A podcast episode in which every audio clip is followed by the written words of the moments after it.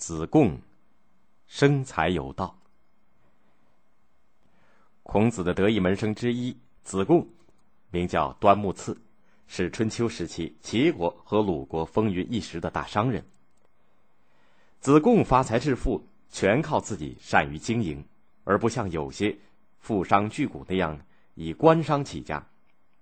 他经营成功的最大特点就是善于对市场进行预测。他经销的商品总是能以较低的成本进货，较高的价位出售，从而得到丰厚的利润。有一天，子贡与老师孔子在一起讨论一些问题，谈得非常热烈。子贡假设道：“如果这里有一块美玉，您说我是把它放在盒子里藏起来好呢，还是找一个识货的卖个好价？”孔子立刻回答说：“当然是卖掉它。”我这里正等着人来买呢。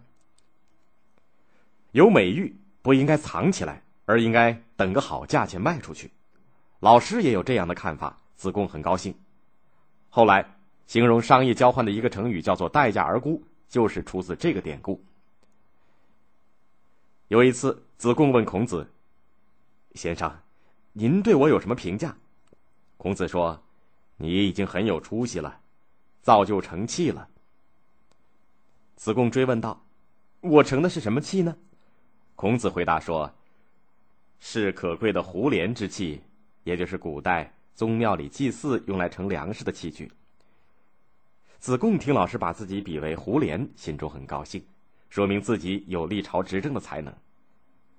孔子问子贡：“你和颜回相比，哪一个强？”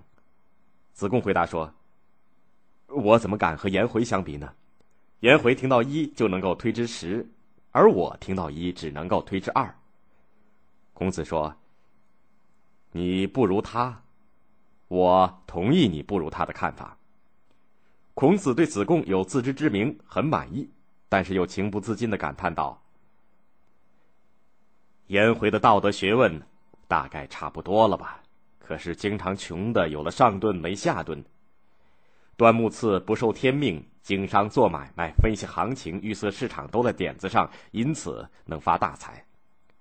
孔子越来越发现，子贡是做生意赚大钱的料，就让他充分发挥自己的才能。孔子有子贡这样善于经营的弟子，自己却没有发财致富。他有许多学生，当然也收学费，但是只能维持温饱，绝对谈不上富裕。孔子最喜欢的学生颜回死了。他非常伤心，哭得死去活来，大声的哀嚎：“这是老天爷要我的命啊！”颜回的父亲颜路也是孔子的学生，来和孔子商量怎样办丧事。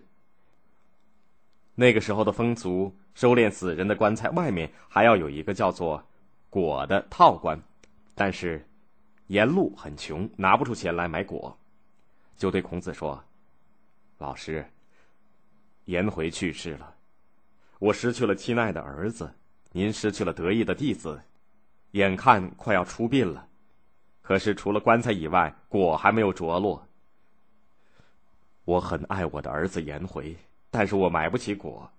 我知道您也不富裕，但您很爱您的学生颜回，能否请您卖掉车子，为颜回买果呢？听颜路这么说，孔子很不高兴。拒绝道：“对不起，我无法满足你的请求。你爱你的儿子，所以有这样的想法也是人之常情，我不怪你。可是，我儿子李去世的时候，我和你一样穷，同样只有棺材没有果，我也没有把车子卖掉买果呀。孔子并不富裕，但是为什么一直要保留着车子呢？因为他要乘着车子出行，周游列国，游说诸侯，施展抱负。”但是周游列国需要旅费，不然早就在半路上饿死了。哪里来这笔钱呢？全靠子贡提供。